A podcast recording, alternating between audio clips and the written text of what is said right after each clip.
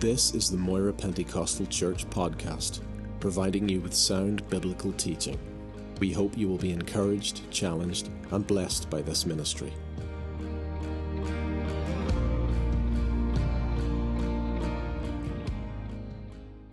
So come with me, please, to the 10th book of the Old Testament, 2 Samuel, and the 11th chapter. 2 Samuel, chapter 11. Story of David and Bathsheba. This illicit affair that they're about to enter into was going to have devastating effects on both parties. It was going to end up meaning the death of this little baby and also Bathsheba's husband, Uriah the Hittite. And as for David, it's going to be doubly devastating because his whole family from this point on is going to be in turmoil. And in fact, after this event, David does no more exploits. This is the beginning of the end, really, of his great reign. And so let's look at it tonight, and let's realize that when it comes to infidelity, that the consequences are great. And if there's one story in the Bible that shows us that, it's this story here. So we need to listen and watch and learn. So 2 Samuel chapter 11. It happened in the spring of the year, at the time when kings go out to battle, that David sent Joab, who was his top general, and his servants with him, and all Israel. And they destroyed the people of Ammon and besieged Rabbah, but David remained at Jerusalem. There was two times of the year when kings went out to battle, the spring and the autumn. Out in the spring, after the long, hard winter, when it was much more conducive for the battlefield, not the hot heat of summer, and that's why often they would go out in the autumn time, after the hot summer, before the cold winter. So this was one of those periods. And their ancient enemy, the Ammonites, David's army has been fighting and have been winning the battle. In fact, the Ammonites now are besieged in their capital city, and they're surrounded by David's army. And then we see that David remained at Jerusalem. Big mistake. Great error of judgment. Should have been out on the battlefield. I don't know exactly why he didn't. Perhaps he felt, well, I've got the greatest army in the world, which he had. And they're winning the battle, which they were. So why bother? Why did they need me? They're doing all right without me. Or maybe he thought to himself, well, you know, he's about in his early to mid-50s. Maybe he thought to himself, well, I have done many campaigns, and really, at my age, I don't really need another one, so I'll just stay at home. Or maybe he simply thought, well, I've prospered well, my kingdom's in great order, everything's hunky-dory. You know, maybe he'd gone a bit soft at this time in his reign. But for whatever reason, or maybe for all of those reasons, he remained at Jerusalem. And that was tragic, as we're about to see. Because then it happened one evening that David arose from his bed and walked on the roof of the king's house. And from the roof he saw a woman bathing, and the woman was very beautiful to behold. He should have been out at the battle, but instead he's on his balcony, and he's looking out over his city, surveying his city, the city of David, as it would become to be called, that he had taken from the Jebusites many years ago. And while he's surveying his city in the cool of the spring evening, late afternoon, early evening, Suddenly, his eyes light upon Bathsheba, who's bathing on her balcony, on her roof. Now, I think what we can say about Bathsheba was that she was very, very foolish and very immodest. To give her the benefit of the doubt, she probably didn't think anybody could see her. But seeing the king's palace was quite close, it was within eyesight. Even if the king hadn't have been there, his servants would have been there. And so it was foolish and it was immodest. But when David set eyes on Bathsheba, at that point, he should have turned away. If you were standing there, you'd almost say, David, don't look again. Can't help the first look, but he can help the second look, and the third look, and the lingering look. But he kept looking. And one writer says that at that point, an unholy desire rose up in his soul. And he didn't deal with it. And it says, so David sent and inquired about the woman. And someone said, is this not Bathsheba, the daughter of Eliam, the wife of Uriah the Hittite? Now at that point, he never should have sent for her in the first place. But at that point, when he heard whose wife she was, that should have stopped him in his tracks. Uriah the Hittite was one of his great warriors. David had 37 mighty men. These were his elite troops. These were the special forces that he had. And Uriah was one of the greatest ones. And he's out there fighting for king and country, putting his life on the line. And that should have been enough to stop David and say, what am I doing? My best men are out there, and this is one of their wives. But he didn't. Then David sent messengers and took her, and she came to him. Now, of course, you understand that in those days, the king had absolute power. How could she refuse coming with that invitation? Again, to give her the benefit of the doubt, she maybe didn't understand why he was sending for her. If she didn't know that he was looking at her, she probably wondered, why does the king want to see me? But when she got there, no doubt conversation ensued. And I can only surmise at that point in the conversation, he must have told her how desperately he desired her, and how beautiful she was, and how he had seen her that evening. And at that point, then Bathsheba has got a decision to make. Even though he is the king and has all power, she could have stopped it right there and then.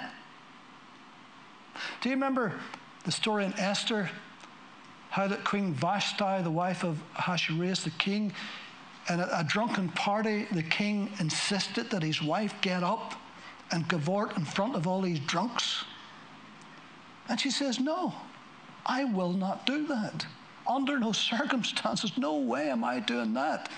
And she lost her throne and could have lost her head. So Bathsheba could have stood up to David and could have said something like that. She could have said, David, I can't do this.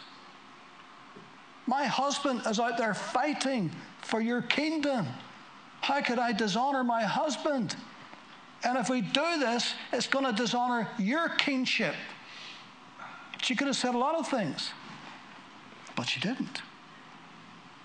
Maybe she was greatly flattered, because David had lots of beautiful women. He had several wives, he had concubines, he had a palace full of beautiful women.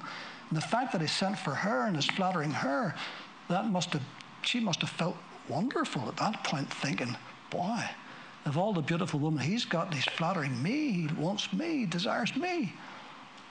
And so you can see how this can happen. But neither of them dealt with it. both of them were thrown together and enveloped this thought. Then David sent messengers and took her, and she came to him, and he lay with her.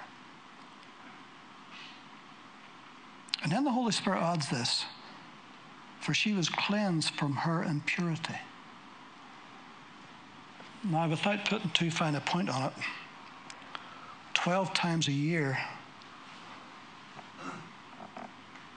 she would have been ceremonially impure and would have had to bathe herself. This is one of those times. So that tells us something else. That tells us what is going to result from this illicit union is definitely not going to be her husband's. It can only be David's. And then she returned to her house. So, it's over. He's had his way. That brief dalliance, fling, whatever you want to call it, is over. She goes back to her house with her guilty secret. Nobody's to know. David can get on with his life. It's just one more woman he's had his way with. So what? Both of them, I'm sure, thought, well, that's the end of it. He'll never send for me again. He's got loads of beautiful women. The deed's done. It's over. But it wasn't. Verse 5, and the woman conceived. So she sent and told David and said, I am with child. Ah, the bombshell. Neither of them were expecting this to happen. Boy, now, deep trouble, big dilemma. What are we going to do? That brief, illicit moment of passion has presented both of them with a major, major problem. But David's clever, and he's the king. He'll find a way to deal with this. Then David sent to Joab, saying, send me Uriah the Hittite. And Joab sent Uriah to David. When Uriah had come to him, David asked how Joab was doing, and how the people were doing, and how the war prospered. I'm sure Uriah thought, why is the king sending for me? I'm not the general, Joab is. If he wants to know how the war's going, surely the general would be the one to tell him. Couldn't figure this out. But David had a cunning plan, hadn't he? And David said to Uriah, go down to your house and wash your feet. In other words, Uriah, you've been out in the battlefield, you've been fighting wonderfully well, you're one of my top soldiers, but you've been out there, you've been missing your wife for weeks. Go down and wash your feet. That's a polite way I said, go down to your home and just spend a little time with your wife. You can see what his mind's thinking, you can see what he's up to. Great plan. But it didn't work. So Uriah departed from the king's house, and a gift of food from the king followed him. This is a big thing. For the king to send food to somebody's house is a big thing. But Uriah slept at the door of the king's house with all the servants of his lord and did not go down to his house. Now here's a man with integrity. Here's a man who's just not going to play ball. Here is a soldier through and through. For he said, for this. So when they told David, saying, Uriah did not go down to his house, David said to Uriah, did you not come from a journey? And why did you not go down to your house? Uriah said to David, the ark and Israel and Judah are dwelling in tents, and my lord Joab and the servants of my lord are encamped in tents in the open fields. Shall I then go to my house and eat and drink and lie with my wife? As you live and as your soul lives, I will not do this thing. What integrity. Here's a humble man, great warrior. I can't do that. All my mates are out there putting their life on the line. I can't go to my house when they're out there without their wives.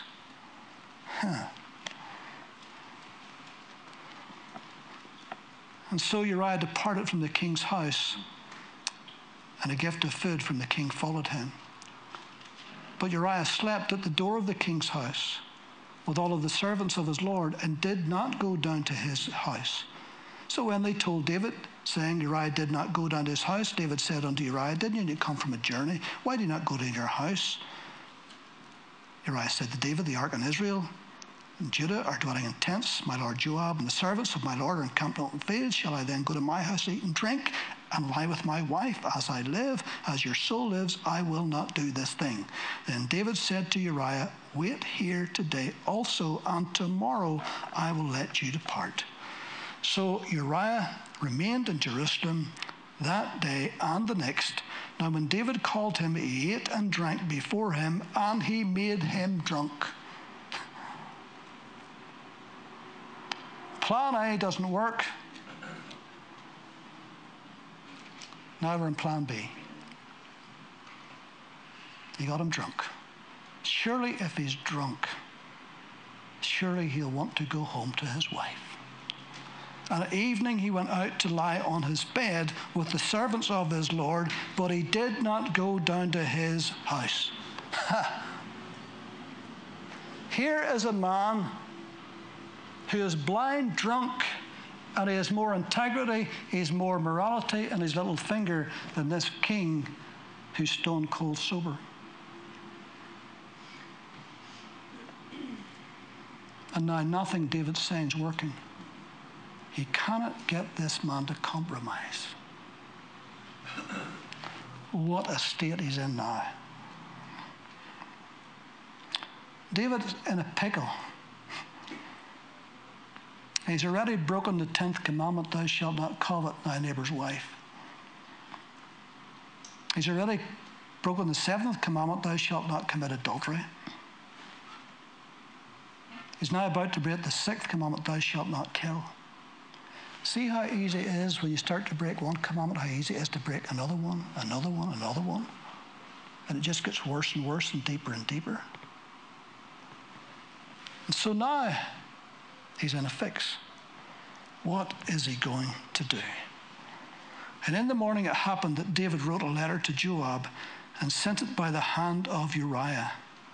And he wrote in the letter saying, set Uriah in the forefront of the hottest battle and retreat from him so that he may be struck down and die.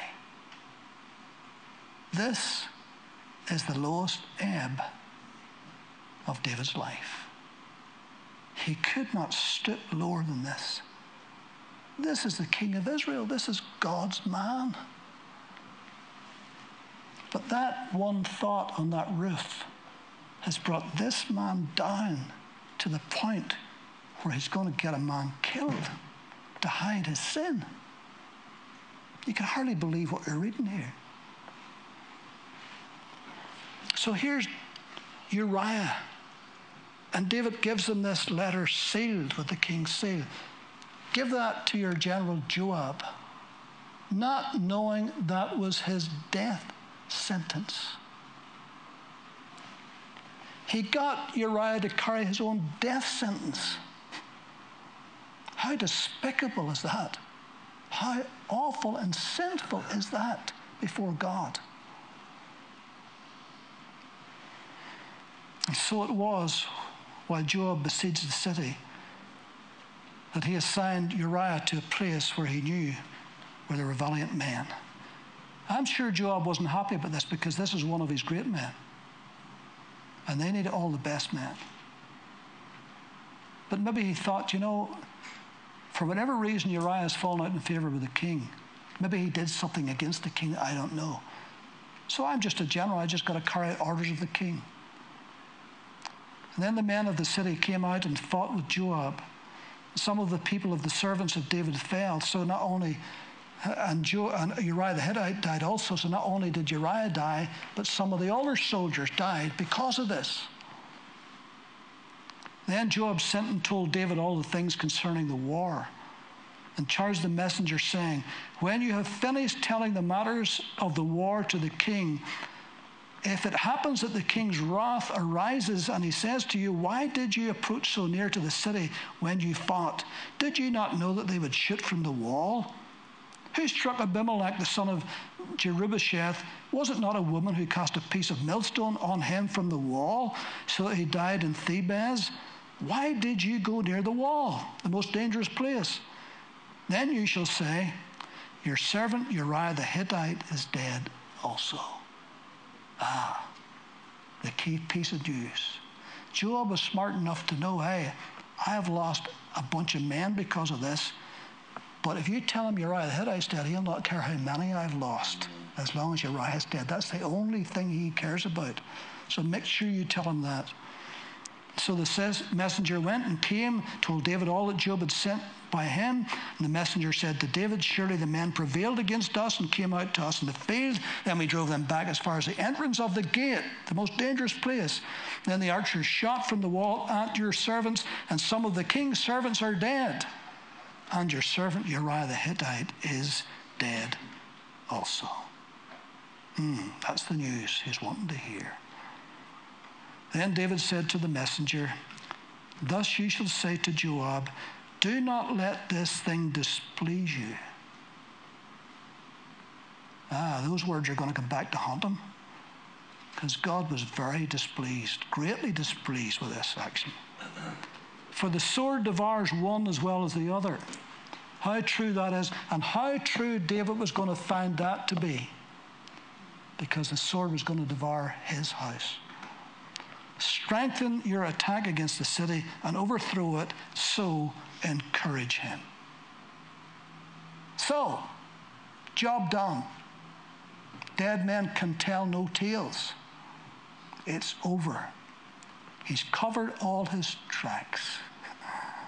The only one who could point the finger at him was Uriah the Hittite. Well, what about the servants of the king? Well, they saw her coming that day and they probably surmised something, but they're only servants of the household. What can they say? What can they do? But Joab was a different kettle of fish. He was his top general.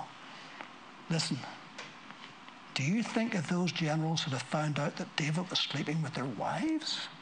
Do you think... I tell you, that would have caused something. That would have caused a rebellion within the ranks. He might have lost his throne right there and then. They might have wanted to kill him. But he's covered his tracks. It's over. When the wife of Uriah heard that Uriah, her husband, was dead, she mourned for her husband.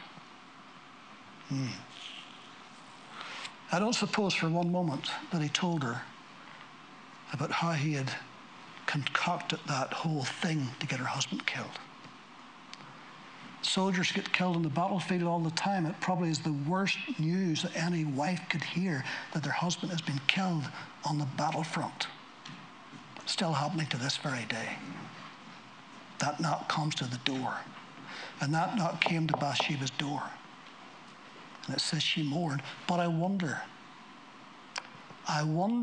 in her mourning, was there a feeling of relief? Yes, she loved Uriah. Yes, he was her husband. Yes, he's been killed in battle, but she doesn't have to explain anything anymore. He's never, ever going to find out, because he's dead. So there might have been some relief when she heard that also. And so, there we are. All tracks covered. Can be no comeback from this. Nobody will say anything. When her mourning was over, David sent and brought her to his house. She became his wife and bore him a son. And so, almost with undue haste, he married her. But the thing that David done displeased the Lord. As somebody said, he looked all around, trying to hide his actions, but he forgot to look up. The Lord saw it all and was really displeased. And so, about a year passes. And in that year, in fact, if you were to read Psalm 51, Psalm 38, Psalm 32, you would see that during that year, even though he put on a front, and even though he had felt he had everything covered, there would never be any comeback, but guilt was inside nonetheless. Now, there's some commentators who say he didn't feel any remorse or any guilt. But if you read those Psalms, particularly Psalm 51, his Psalm of repentance and the penitent Psalm, you'll see that he talks about how he felt. The hand of the Lord was heavy on him. He had difficulty sleeping at night. He probably was losing his appetite. He had to put on a front, but inside, the guilt was there. And it's about to get worse. So a year passes. He's conducting his kingly business. No doubt he held court, as kings would do in those days. A lot of the really tough cases would come before the king. He'd have to make a decision. People would come maybe with business things that had gone wrong, or murder, or maybe adultery, all kinds of stuff that he had to deal with. And then one day, who appears before him but Nathan the prophet? He was a good friend, by the way. But when a prophet comes, he doesn't come to tickle your ears. And David knew when the prophet came, this can't be good if the prophet's coming. I can handle everybody else, but the prophet, can't hide anything from the prophet. Then the Lord sent Nathan to David. And he came to him, and he said to him, and then he tells him this little kind of pastoral, rural story about a little ewe lamb. And I'm sure when Nathan the prophet appeared before David, I'm sure his heart nearly bounced out of his chest. I'm sure the fear gripped him because of the guilt, and this is the prophet of God. But then when Nathan starts to tell this little story, he probably relaxed that. Hey, it's nothing. He's telling me a story about some rich man and this little ewe lamb, so it's nothing to do with me. So he came to him and he said to him, there were two men in one city, one rich and the other poor. The rich man had exceedingly many flocks and herds, but the poor man had nothing except one little ewe lamb, which he had bought and nourished, and it grew up together with him and with his children. By the way, in Eastern lands, dogs are treated as unclean animals.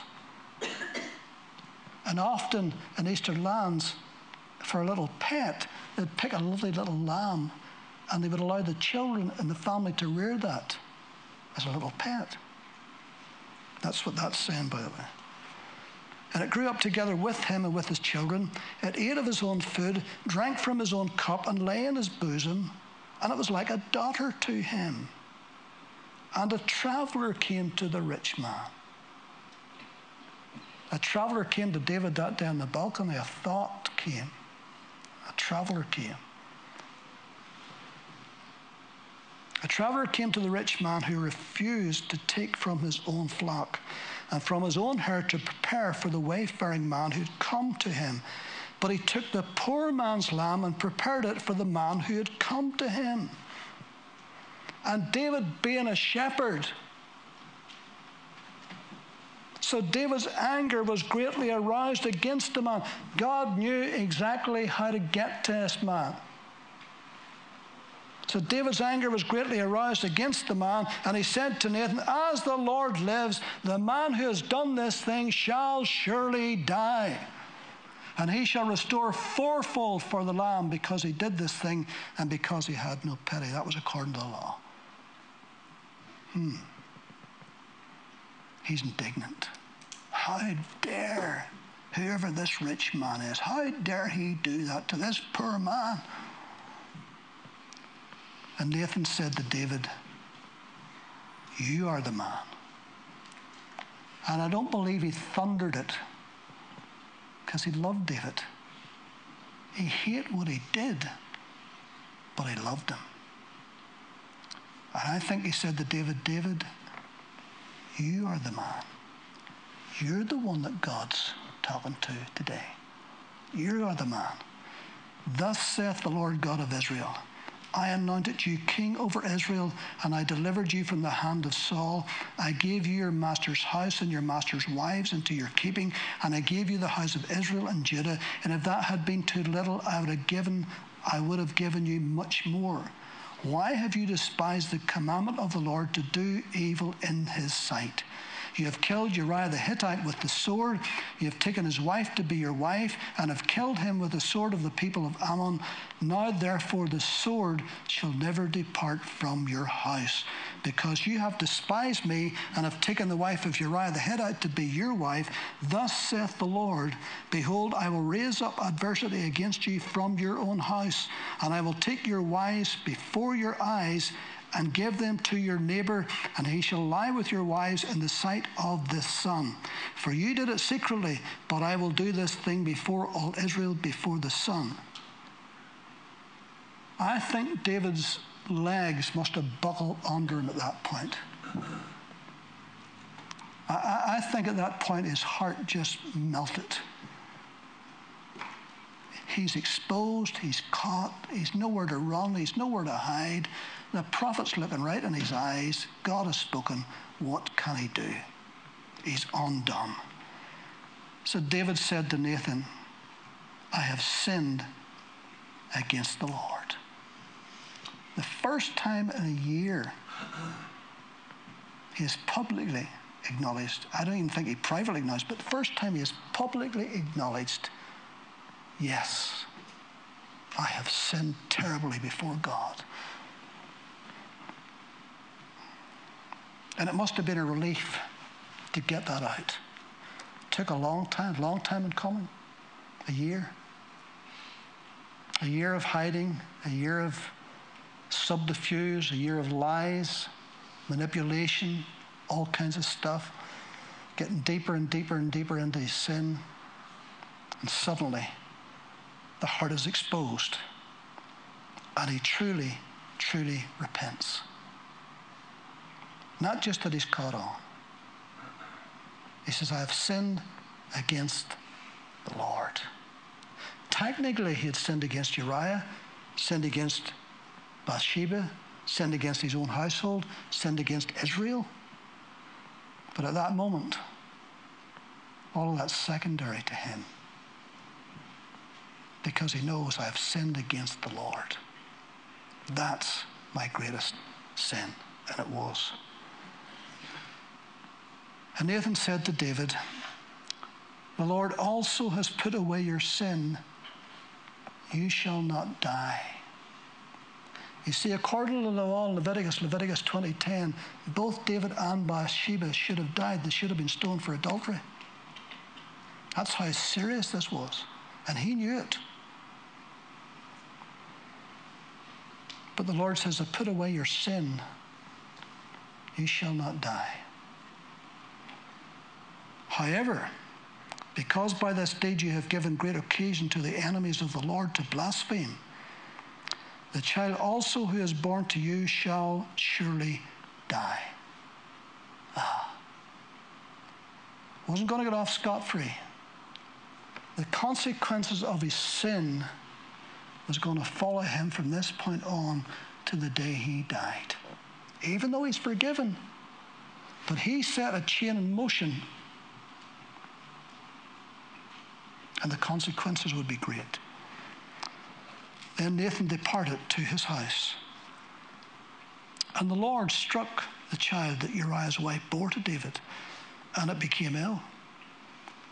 David therefore pleaded with God for the child, and David fasted and went in and lay all night on the ground. Even though God said, I'll surely die, David thought, I know God's a merciful God, and I'm going to do everything in my power to try to prevent this now. But he couldn't. So the elders of his house arose and went to him to raise him up from the ground, but he would not, nor did he eat food with them. Then on the seventh day it came to pass that the child died. And the servants of David were afraid to tell him that the child was dead.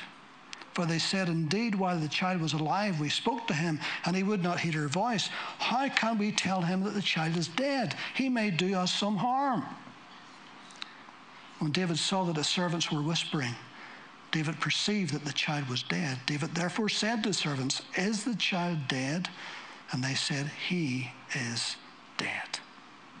So David arose from the ground, washed, anointed himself, changed his clothes, and went up into the house of the Lord and worshipped.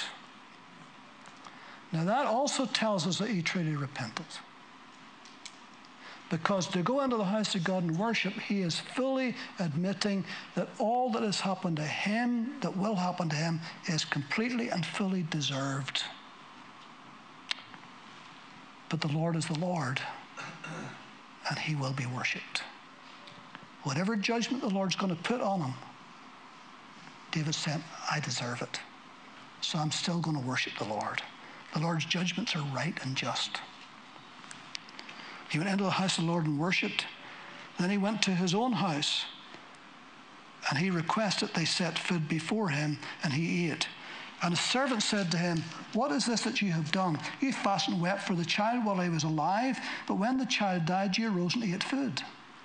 And he said, while the child was alive, I fasted and wept, for I said, who can tell whether the Lord will be gracious to me that the child might live?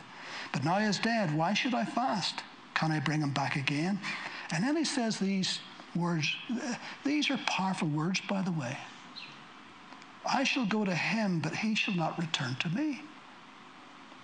Now, you see, we read that as New Testament believers, and it doesn't mean an awful lot to us. We say, well, yeah, I know that. Somebody dies, they can't come back to us, but we will go to them. But they didn't know that then in the Old Testament. David's saying something here that's groundbreaking. They didn't know that. They had all kinds of ideas of what may or may not happen after you die. Even to this day, Jewish people has all kinds of ideas what might happen if you, after you die. We understand because we believe in the resurrection of Christ.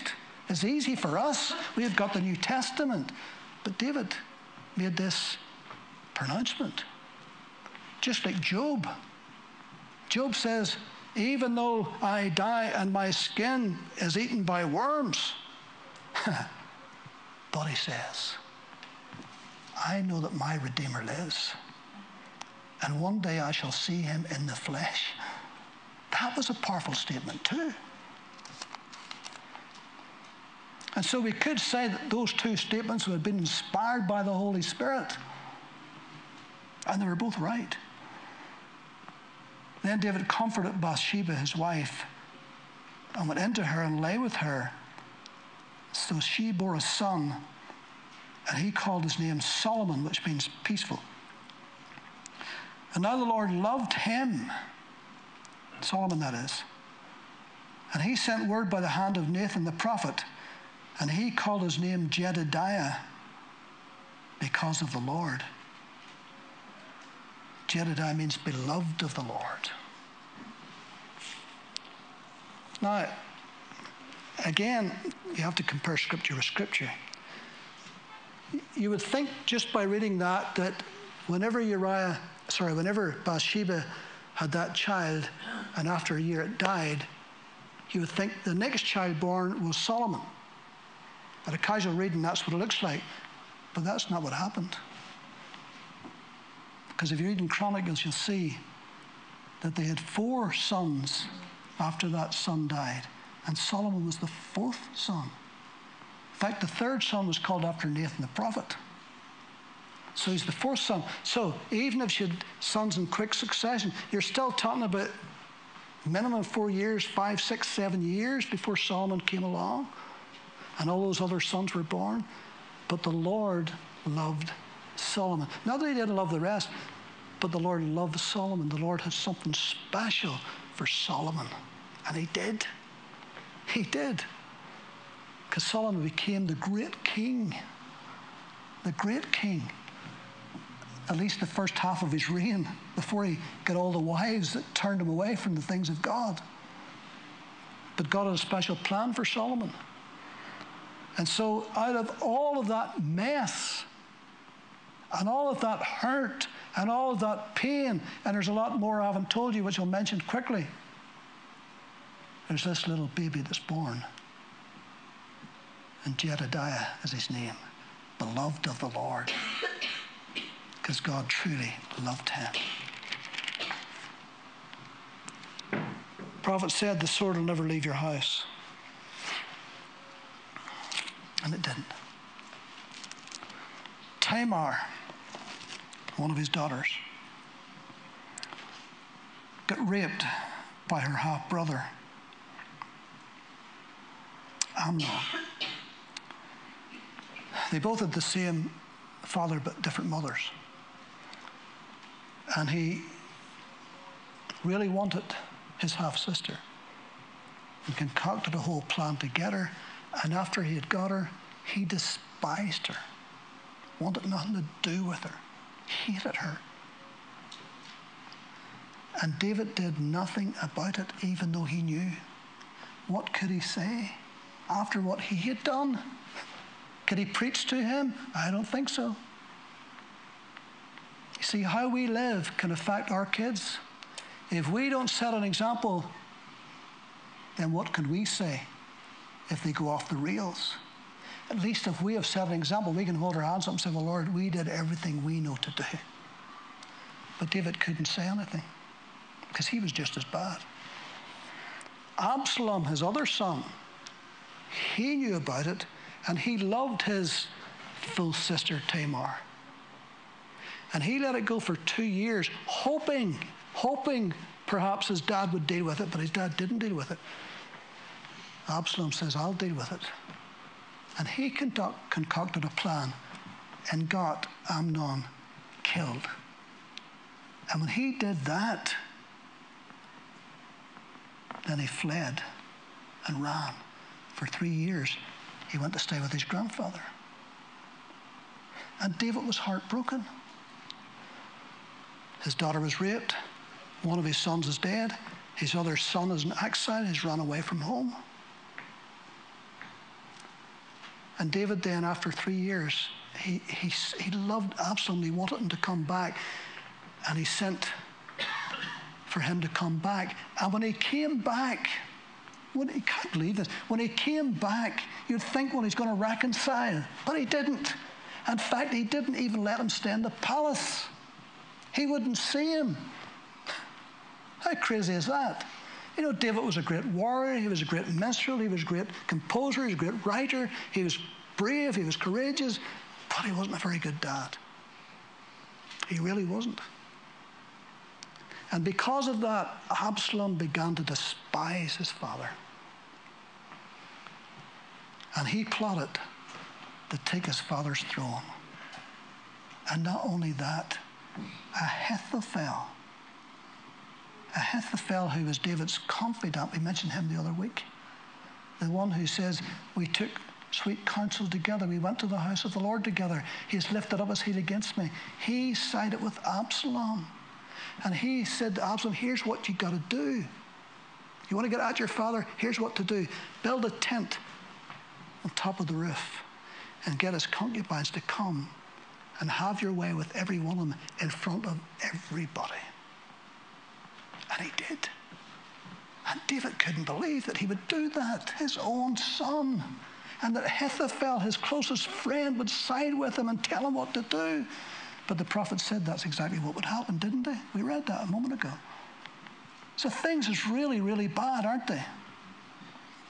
And then David, Absalom was a big guy, beautiful long hair, black, raven black hair. Really, he was a standout type of a guy. He'd be like a Hollywood actor, this guy. And he stole the hearts of the men of Israel and came against his father. And David had to run, had to go into exile. His own son wanted to kill him. And after he was in exile a while, he heard that Absalom wanted to take his throne. And that warrior spirit rose up within David again. And he came back and he got Joab and some of his men says, we're going to deal with them. But he says, do not kill Absalom. I love Absalom. Don't kill him. Even though he's done this, but don't kill him. And Joab thought, yeah, right. I got a chance, I'll kill him. And he did. Because Absalom took flight. And his long flowing hair, he was on a donkey. And his long flowing hair, as he went underneath an oak tree, his hair caught in the branches. And the donkey went on, and he was hanging on the oak tree. And somebody came and told Joab, hey, Absalom, he's hanging by his hair in an oak tree. And Joab took 3 spears and 10 men, and he rammed the spears in him and killed him. And the young men attacked him. And when David heard it, his heart was broken. He cried and he wept for days. Absalom, my son, Absalom is dead. In fact, Joab had to go tell him and say, stop this. You're demoralizing the people. He was a rascal. You're better off that he's dead. But it didn't help his heart, did it? Almost finished. He's an old man now. He's about 70. That was old those days. I'm just a spring chicken, aren't you?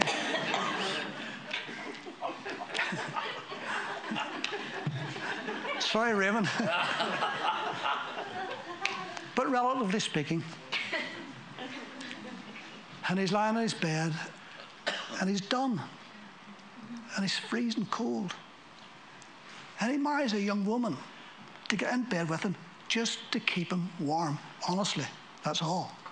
Just to lie tight to keep him warm, to get some warmth into his body. Sally, when I get to about 75, I hope you lie tight to me. When I get old, you know. When I'm old like Raymond there, you know.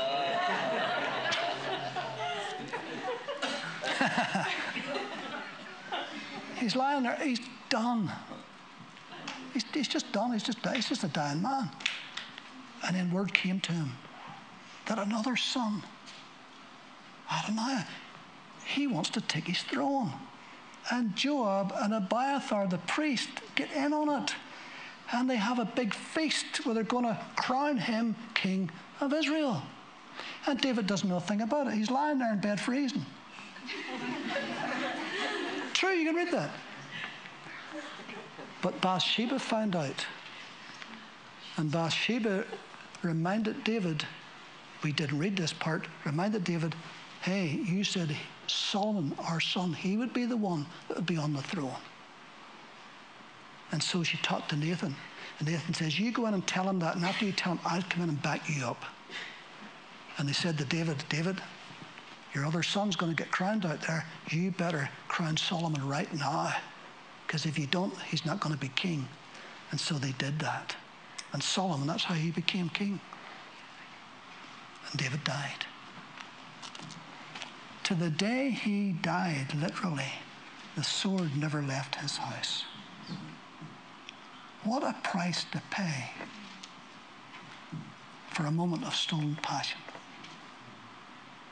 What a price to pay. Many a man, many a woman, many a young person, many a single has absolutely blighted their whole life for 5 minutes. Big lessons to learn, isn't it?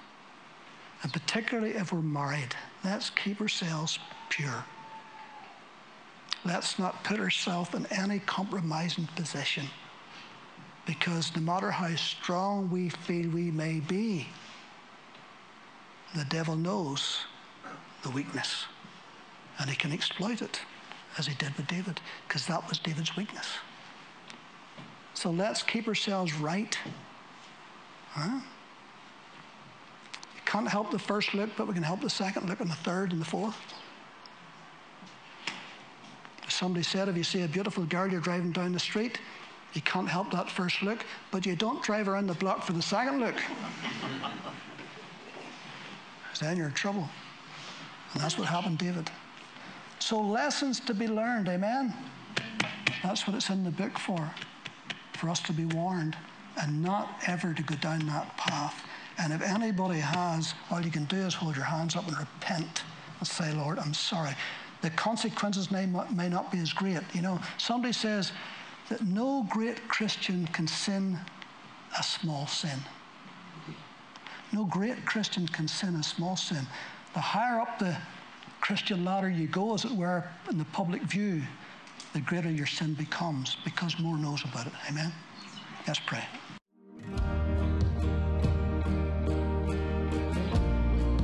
Thank you for listening to this podcast.